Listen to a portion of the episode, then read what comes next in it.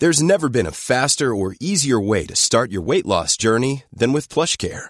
PlushCare accepts most insurance plans and gives you online access to board-certified physicians who can prescribe FDA-approved weight loss medications like Wegovy and Zepbound for those who qualify. Take charge of your health and speak with a board-certified physician about a weight loss plan that's right for you.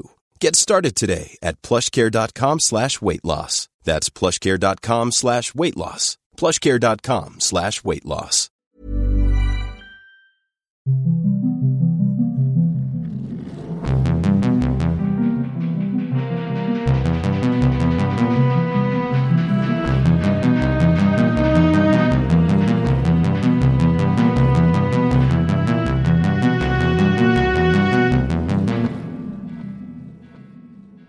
Hello, my survivor friends. How are you doing? For those of you time traveling in from the future, it is July of 2023. We are in our season break. And when I do these season breaks, I introduce other interesting content for you to listen to while I am recharging my batteries, getting ready for season four. And today we present to you another story from one of our fellow survivors, Jeff, who was kind enough to lend us some audio from one of his novels called Year 12. Now, Year 12 is a post apocalyptic novel, a sequel to Jeff's first novel, Half Past Midnight. You may remember that Jeff and I had a conversation about Half Past Midnight last year right around this time, as a matter of fact, during our season two break. So I'm going to grab a snippet of that conversation and stick it on the on the back after the story. Now this is the story of Zachary Dossett, who was eight years old on D Day, barely old enough to remember what life was like in the old days. And the novel takes place 12 years after the limited nuclear exchange of D Day, so he's now a young man, and he's grown up in this new world, learned to hunt and fight and survive in the ruins of old East Texas. He, along with everyone else who survived the Doomsday War, have adapted to a new way of life, and they have learned to accept that computers, electric lighting, automobiles, or any of the other conveniences they once took for granted, these are all things of the past. Then one night, Zach, spots a satellite in the sky. The first indication in 12 years that anyone is rebuilding. And as events unfold, he is forced to question everything he thought he knew, and the decisions he makes will help determine the shape of a re emerging world. And what you're about to listen to are chapters 16 and 17 of the novel, which has 63 chapters in it. So we're going to pluck a couple out of the middle now, about Jeff Brackett, Jeff, who wrote this, Jeff Brackett is the author of the Half Past Midnight series, the Amber Pain series, Chucklers Volume 1, Pangea Exiles, and a variety of other stories and novellas published in magazines and anthologies. After having lived almost his entire life around Houston, 2014 presented several life challenges or changes that brought him, his wife, and their dogs out to Claremore, Oklahoma. And they found a nice little house with a much larger yard and are all adjusting to this new lifestyle quite well. Jeff has even begun learning to garden. His writing has won honorable mention in the action adventure category of the Golden Triangle Unpublished Writers Contest, first place in the novel category of the Bay Area Writers League Manuscript Competition, and was a finalist in the Science Fiction Fantasy Horror category of the Houston Writers Conference Manuscript Contest. But his proudest achievement is having fooled his wife into marrying him more than 30 years ago and helping her to raise three wonderful children, and he is now a grandfather five times over. And his gardening, well, let's just say he still has a bit to learn in that area. So without further ado, let's enjoy and let's listen to a couple of chapters from Jeff's novel, Year 12. Chapter 16 Shot We rode out of Mr. Rush's neighborhood two by two. He and Kenny rode beside each other, speaking to one another quietly enough that I couldn't overhear any of their conversation. Robin rode beside me, patient and quiet. I got the impression she was perfectly content to just watch the world go past, perched in her saddle. I liked that about her. She never put any pressure on me. Mr. Resch had let it be known that he had big plans for me, and Kenny had hinted that her hoodoo witchy power had plans for me too. But not Robin. All she wanted was companionship. Maybe it should have bothered me that she seemed to be just as content getting that companionship from the dogs or the horses, but her lack of expectation made me feel strangely peaceful. She was someone who wanted nothing from anyone, including me. For the moment, that suited me just fine. Bella turned, looking behind us, nostrils working frantically, ears pointed forward.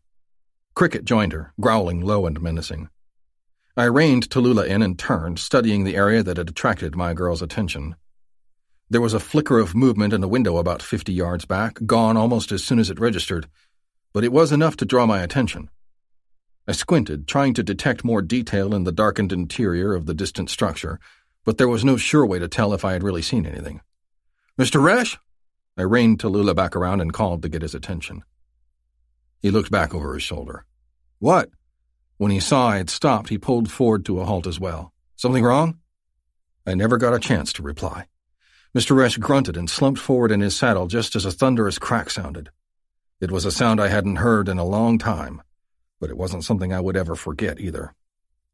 Kenny recognized the gunshot, too. Her pistol was out in a second, and she spun her horse around, looking for its source. There! I pointed to the house where I had seen the movement. A length of black stuck out from the window, resting on the lower ledge. Mr. Resch slid to one side, and I pulled Tallulah up beside him to brace him in the saddle. Kenny fired several shots at the window just as another shot rang out.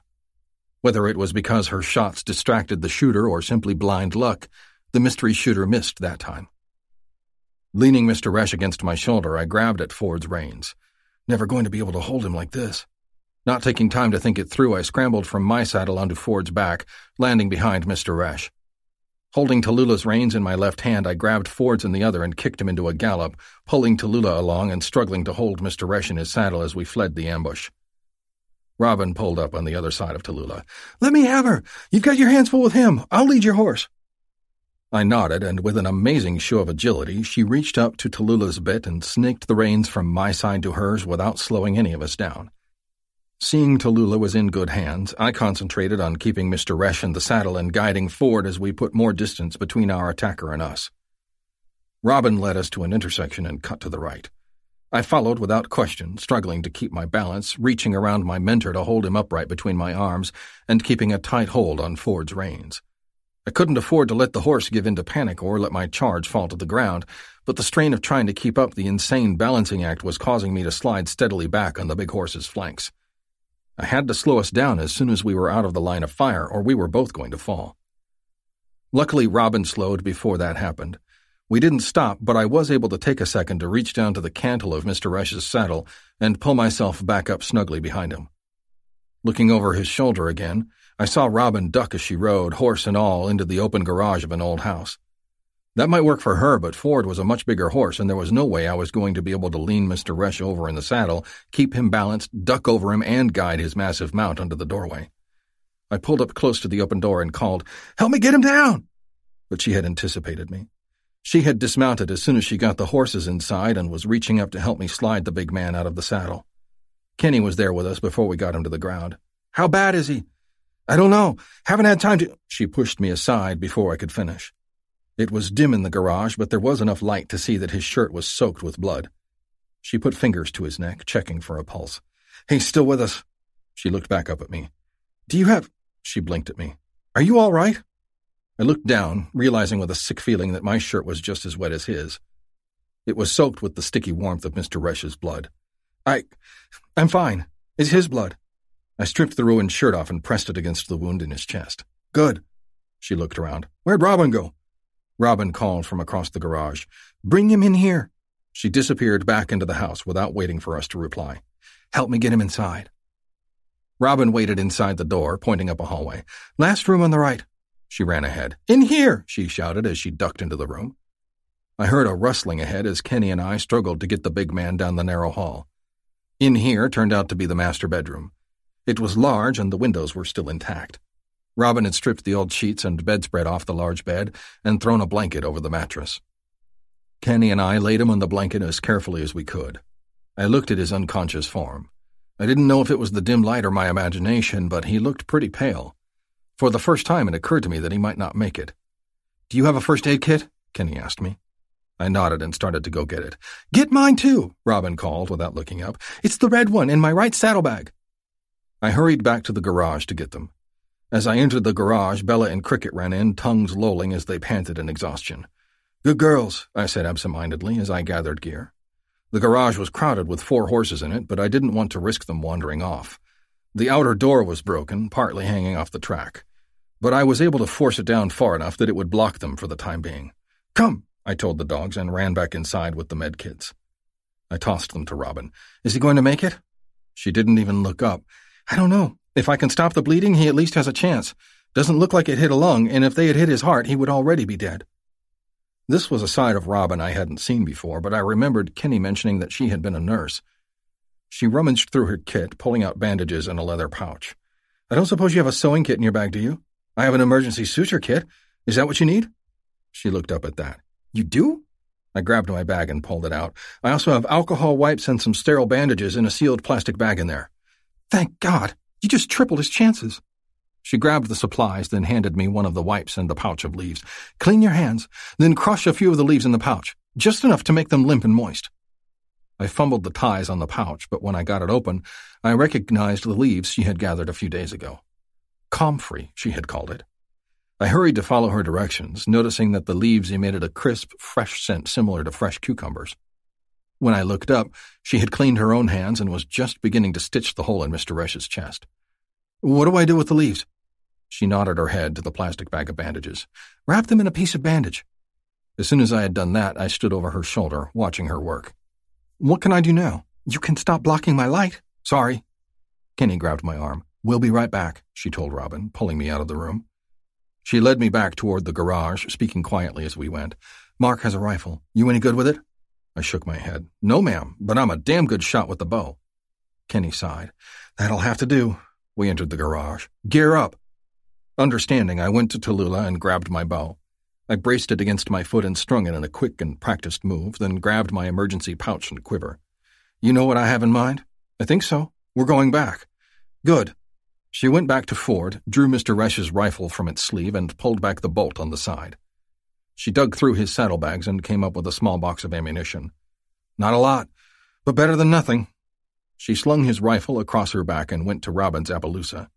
She grabbed a box of shells and the shotgun I had seen Robin holding at the trading post, then led the way back inside. Back in the bedroom, Robin had finished sewing up the wound in Mr. Resch's chest and was struggling to roll him over. She looked up as we walked back in. Good. Help me roll him over. I need to sew him up on his back, too. And make sure you don't put his face in the blanket. We don't need him suffocating while we're trying to save him. I looked at Kenny, who nodded. I leaned the bow against the wall, knelt, and helped roll him onto his stomach, making sure he was still able to breathe. Robin didn't even look up as Kenny laid the shotgun and shells on the floor near her. How's it going? Kenny asked. Not too bad. Robin kept her eyes on her work as she continued sewing Mr. Resch's wound closed. Having a suture kit is a huge help. Once I get the wounds closed, I can cover them with the comfrey. That should help the skin heal anyway. There's not a lot I can do for him internally. I think I still have some old antibiotics in my kit, but I don't know if they'll do much good after a decade. I guess it's better than nothing. Kenny was silent for a second, then touched the other woman on the shoulder.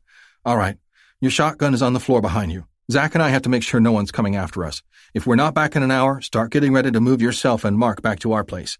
If we're not here by the time you have him stable and you're ready to go, then head back. We'll catch up when we can. That stopped Robin, and she looked up. What? No! All you need to do is guard the area. Keep anyone away from us while I get him patched up. No, baby. We have to make sure there aren't too many of them. If we're in here and there's a large group, then we're trapped. And if we're trapped, we're dead. You're the only one who can save Mark, so it's up to us to make sure you have the time you need. I swallowed as I heard her explain this. But no buts, Kenny told her, and we don't have time to argue about it. She turned away from Robin, not giving her the chance to object anymore. We should be back before the hour's up. Safe words, She thought for only a second. Safe word's Tallulah. Got it? Robin nodded. Tallulah.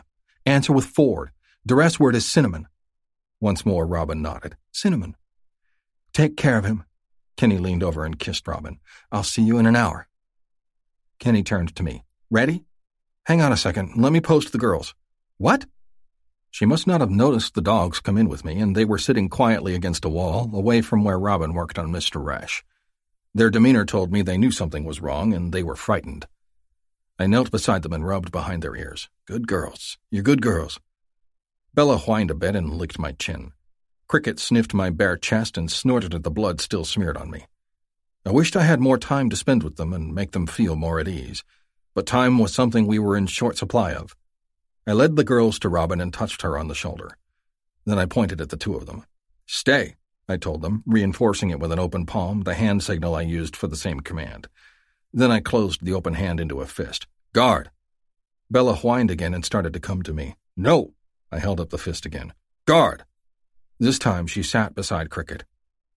I grabbed my bow and walked out of the room. Kenny raised an inquiring brow at me. Are they still sitting there? I asked. The question seemed to surprise her. Yes? Good. They should protect Robin and Mr. Resch once we leave. Really? They'll protect her? It's not perfect, but they usually do what they're supposed to. She looked over my shoulder. And is there a reason you won't look at them? Sometimes if I look at them after giving them a command they don't like, it's like they take that as an excuse to come to me and I have to start all over again. Kenny said goodbye once more and we went back into the garage to gather our gear. I grabbed a shirt from my bags and shrugged it on. So what was all that about Tallulah and a duress word? I grabbed my bow, then slipped my quiver across one shoulder and my go pouch over the other so that they crisscrossed over my chest. When we come back, we announce ourselves with the word Tallulah. She answers with Ford. If any of us are in trouble, like with unwelcome company, we let the others know by using the word cinnamon. I nodded and settled everything into place. Ready? I shrugged. Not really. Yeah, me either. I followed her out of the garage, and the two of us headed back the way we had come. Chapter 17 Kenny Makes a Point We moved between rotting houses, often slipping through holes in the walls as we retraced the path we had made from the place where Mr. Resch had been shot. Kenny led the way, never glancing back to make sure I followed. On several occasions, if she had a clear view through a window, she would raise the rifle and peer through the sight. We were only a mile or so away from the house where we had left Robin and Mr. Resch when I heard voices ahead. I tapped Kenny on the arm and put my mouth to her ear. Voices ahead, I whispered. She nodded and pulled the bolt back on the rifle, making sure there was a round chambered. Popping the cover off the sight on the rifle, she peered up the road, watching for movement. I pulled my binoculars from my pouch and did the same. We were deep in the darkness of another rotting home, and the smell of mold and mildew clogged my sinuses. After only a few seconds, I caught movement at the edge of my field of vision. Shifting my view to the left, I saw more movement as three men and one woman trotted from one house to the next. I tapped her on the shoulder and handed her the binoculars. I just saw four people move between those two houses. I pointed out which houses I meant. I saw them. She continued looking for a moment before returning my binoculars. She watched as I slipped them back into the leather pouch on my hip. What else do you keep in there? Anything that might help us with our immediate predicament? She indicated the houses where I saw movement once more. Not in this pouch. I touched the quiver on my other hip. The only thing that might come in handy for what I see coming is in here. She nodded. You said you were good. I am. How good? I once dropped a buck at almost 90 yards with a kill shot. Once? It was a lucky shot, I admitted, but at 50 yards, I can hit a man sized target almost every time. It might not be a perfect shot, but it'll hit. At 40 yards, I can hit the chest almost every time. 30 yards, and I'll drill clean through their heart. Good. But remember that if it comes to that, these people have rifles that can fire a lot faster than a bow. You've never seen speed archery, have you? She blinked. At close range, I can fire four shots in about three seconds. Bullshit. No, ma'am, it's not. She looked at me as though I'd grown a third eye. Finally, she relented. Whatever. Hopefully it won't come to that. She looked at the houses ahead. Think you can sneak around and get behind them? I nodded. Do it. I'll try to bluff them into dropping their weapons, but it probably won't work. If the shooting starts, don't be a hero. Take a shot if you can do it without getting killed. Mark would be pissed if I lost him his assistant. I was too nervous to smile at the joke, so I slipped out of the house and around the back. As I ran, I pulled four arrows out of the quiver and positioned three of them between the fingers of my right hand, nocking the fourth so it was ready to fire.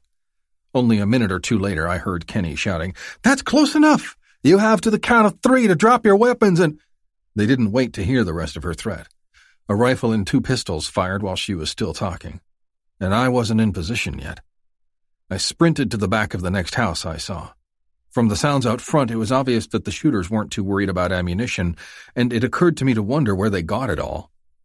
It sounded like all the shooting was between Kenny and me, so I ran through the broken back door of the next house, intending to come out behind them. The man crouching in the window of the house was just as surprised at my appearance as I was at his, but I was already running and had momentum on my side. He had a pistol and swung it toward me as I slammed into him, knocking him through the rotten wall into the next room. A shot rang out and my heart skipped a beat. In the next heartbeat, I realized I wasn't hit, but the thunderous roar in such close quarters robbed me of my hearing on the left side. The only sounds that got through were a high pitched ringing in that ear and faint shouts in the right one. The two of us fell to the floor together, him trying to swing the pistol back toward me, while I desperately tried to block it with my left hand. I had lost my bow in the struggle, but my right hand still clutched two arrows. I shoved them through his throat, and his eyes opened wide in shock and surprise. He sprayed at me as his throat filled with blood, and I knelt on his gun hand, looking wildly around to make sure we were alone as the man's struggles faded and he bled out. The stench of mold and mildew was suddenly overwhelmed as his bowels evacuated, and I gagged at the thought of what I had done. Gritting my teeth, I thought about Mr. Resch lying in that house with a hole in his chest, and I tightened my resolve. Making sure he was dead, I pulled the pistol from the man's hand and dropped it into my pouch, surprised at the weight of the thing. I knew the basics of how to use one, but wasn't practiced enough to try it in a life or death situation. Better to depend on the weapon I was most familiar with. I looked around, gathering my arrows, and found my bow in the other room where it had been ripped from my hand as we fell through the wall. Over the ringing in my ears, I heard more shooting outside. It sounded as if the people attacking Kenny were moving away from me, which meant they were angling to get closer to her. I slipped out through a broken front window, crouching as I ran up to the nearest tree. I nocked an arrow, held three more between my fingers, and dashed to another big pine tree. About to dart to another, I froze when I saw movement ahead. Two more shooters, and they weren't even trying to be careful, but were laughing as they fired at the house in which Kenny hid. They trotted forward, unleashing a barrage of bullets as they moved, in an obvious effort to keep her pinned down. The bad news was that it seemed to be working. From my position, I could see the window where Kenny had been crouching, and the steady hail of lead was evidently preventing her from peeking up because there was no return fire. With a bit of panic, I worried that she might have already been hit. I scanned the trees and buildings, trying to find the fourth shooter, but no other movement gave him away, and there was no more time to look. Kenny was in trouble. I stepped out from behind my tree and drew on my first target. Still, I didn't think I could just shoot them in the back. I yelled at them, Hold it right! They spun, weapons raised, giving me no time at all to think. I fired. Before the first arrow had hit its target, I had nocked and fired my second arrow. Nocking a third arrow as I moved, I spun back behind the tree in case they didn't drop immediately. I looked up to see the fourth attacker taking aim at me. My bow was pointed at the ground, and I knew there was no way I was going to beat him to the draw. In my mind, I could see his finger tightening on the trigger, and when the crack of the rifle sounded, I clenched my eyes tightly and jumped. It took me a second to realize I hadn't felt anything. I opened my eyes to see the last thug falling to the ground. Movement to my right drew my attention, and I dropped to a crouch and drew my bow. Hold on, Zack! Kenny stepped out of the doorway of another house. I looked back at the house where we had started. But I thought you were back there. So did they. Her grin was somehow frightening. It was a feral thing to behold, and I remembered that she had been one of the old days warriors. Marines. I moved as soon as they started shooting. Didn't seem like a good idea to stay where they expected me to be. I looked at the man who had been about to shoot me and swallowed. That had been way too close. Thanks. She said nothing as she approached the man, nudging his rifle out of his hands with her foot. She looked around, examining the two I had shot, then narrowing her eyes as she scanned nearby houses. Where's the last one? Back there. I tipped my bow at the house where I had stabbed the man in the throat. Dad? I just nodded, suddenly feeling sick. She picked up the rifle at her feet and began stripping the man of any gear he had on him. You okay? I guess. I walked over to the two I had shot. Following Kenny's lead, I grabbed the first one's rifle and began removing anything useful he had on him, carefully laying it on the ground for examination. I moved to the second one and paused. For a brief second, I had a moment of personal satisfaction. Both shots were clean and precise. They had punched straight through the sternums and into the hearts. But when I saw the swell of breasts on one of the two, I froze. I had forgotten that one of the attackers was a woman. While I knew intellectually that it made absolutely no difference and that she would have killed me if I hadn't shot first, my realization that I had killed a woman somehow made me feel as if I had done something odious. Her eyes stared at me, empty and void of life, but they also accused me, condemning me for ending her existence. You weren't kidding about being good with the bow, Kenny's voice from behind made me jump. I saw how fast you were when you took these two out. I nodded silently, thankful for an excuse to look away from the judgment in the dead woman's eyes. Kenny must have seen something in my face. You've never killed anyone before, have you? No, ma'am. It's never easy. At least it shouldn't be easy. If you have any kind of conscience, taking another person's life is a terrible thing. I know all that, I told her. I've trained all my life in martial arts. I lived through the war with Crazy Larry, saw my sister shoot him in the head while he held a pistol on me. I swallowed at the memories. You don't go through all that, train for that, without thinking about what it means to have to kill someone. But thinking about it isn't the same as having to do it, is it? Look, you did what you had to do. You can't let it get to you. Don't let it make you hesitate. If you hesitate or back down out here, it'll probably get you killed. Understand? I swallowed at the ruthlessness of her statement, understanding suddenly just how little I knew about Kenny and wondering if I really wanted to know more. Yeah, I just. What? I pointed to the woman. I never thought I would kill a woman. Kenny looked at me, a dumbfounded expression on her face. Seriously? That's what has you all worked up? Well, yeah, I never thought I. Quick as a snake, she slapped me so hard my eyes watered. What the hell? I shouted. Before my vision cleared, she did it again. I blinked hard and staggered back. Movement to my right told me she was going to do it again. I leaned back, parried her strike, and locked her wrist in a quick and practiced movement I had learned many years earlier. What the hell are you doing? I yelled. She grinned up at me from where I held her, bent at the waist, unable to reach me for another strike. That's better. Now let me up. So you can slap me again? I don't think so. My cheek still burned from her strikes. I'm done. I think I've made my point. Point? What point? But I let her up, shoving her slightly away from me. She stood and nodded. You tell me. What point did I just make? That you can hit me? What kind of point is that? You think I've never been hit by a woman? My sister trained me for years. I've sparred with men and women from all over town. Being hit by a woman is nothing new. Really? She stared at me, head slightly cocked, eyebrows raised, a mocking expression on her face. But surely you know a woman can't hurt you. Not really, right? I was slow sometimes, but I eventually figured things out. I sighed. Okay, I get it. Good. Take a piece of advice from an old Marine. You don't go looking for a fight, but whenever one finds you, you hit hard, you hit fast, and you never ever back down. I don't care whether your opponent is a man or a woman. I'd hate to see you get killed because your opponent has nice tits. She walked to the woman and began stripping her of her gear. I started gathering the items I had taken off the man. Did you really have to slap me so hard? She shrugged. Probably not, but I wanted to make a point, and I wanted to make sure you remembered that point. I didn't know whether to be angry at Kenny or at myself. In the end, I settled on being happy to still be alive. Hey, I'm Ryan Reynolds. At Mint Mobile, we like to do the opposite of what Big Wireless does. They charge you a lot we charge you a little. So naturally, when they announced they'd be raising their prices due to inflation, we decided to deflate our prices due to not hating you. That's right. We're cutting the price of Mint Unlimited from $30 a month to just $15 a month. Give it a try at mintmobile.com slash switch. $45 upfront for three months plus taxes and fees. Promote for new customers for limited time. Unlimited more than 40 gigabytes per month. Slows. Full terms at mintmobile.com. Hiring for your small business? If you're not looking for professionals on LinkedIn, you're looking in the wrong place. That's like looking for your car keys in a fish tank. LinkedIn helps you hire professionals you can't find anywhere else, even those who aren't actively searching for a new job but might be open to the perfect role. In a given month, over 70% of LinkedIn users don't even visit other leading job sites. So start looking in the right place. With LinkedIn, you can hire professionals like a professional. Post your free job on linkedin.com slash people today. What are your books and what's your specialty? Uh, let's see. The I've, I've got two main series going right now. Uh, the first one is the one that meshes in with what we're doing here. It's a post-apocalyptic series.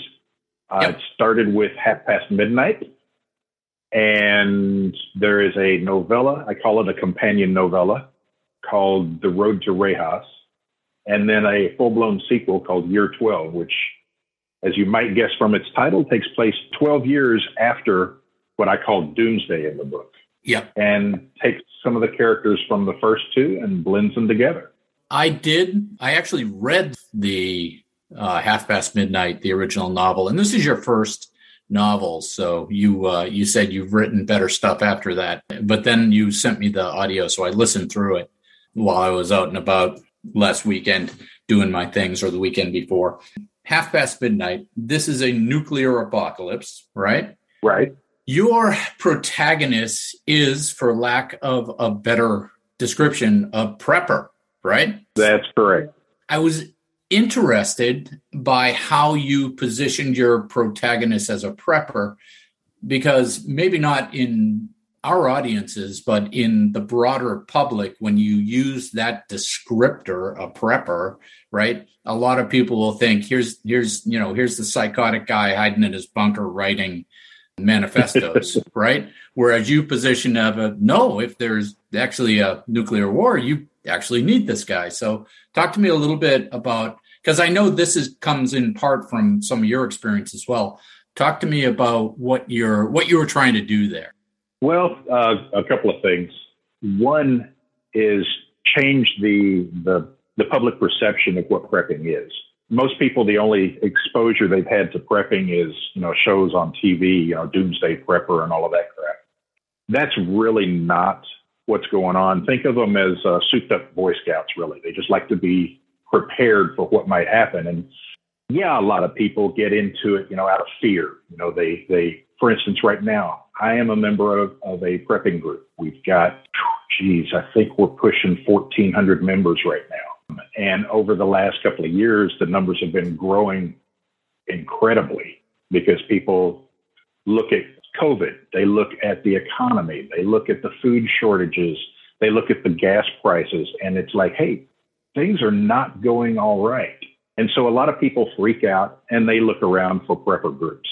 And yeah, there are going to be some militant groups out there. We we definitely try and keep them out of the mix because the reality is if you can't last past, oh, say, losing your job or, uh, you know, just a, an extended illness where you've lost some income, then you're no way ready for the end of the world or an apocalypse.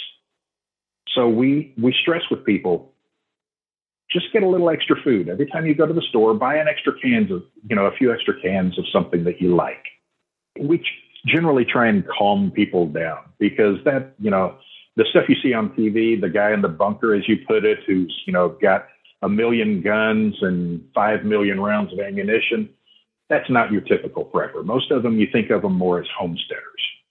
There are people that grow their own food, preserve it, learn different ways of living off grid if it comes to it. And, you know, just in general, try and, you know, prepare for what hardships life might bring you. You know, hence the word prepper. All right.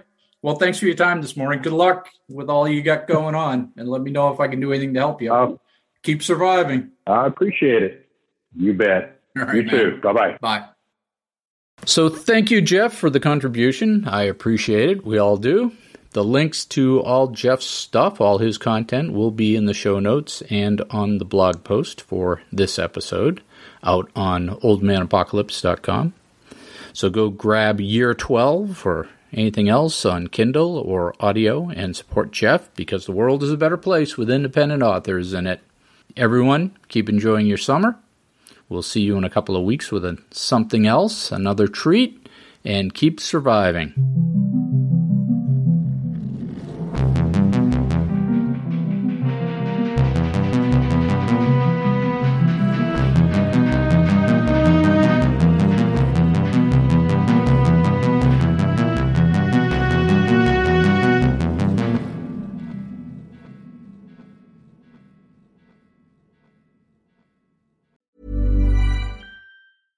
Hey, it's Paige DeSorbo from Giggly Squad. High quality fashion without the price tag. Say hello to Quince.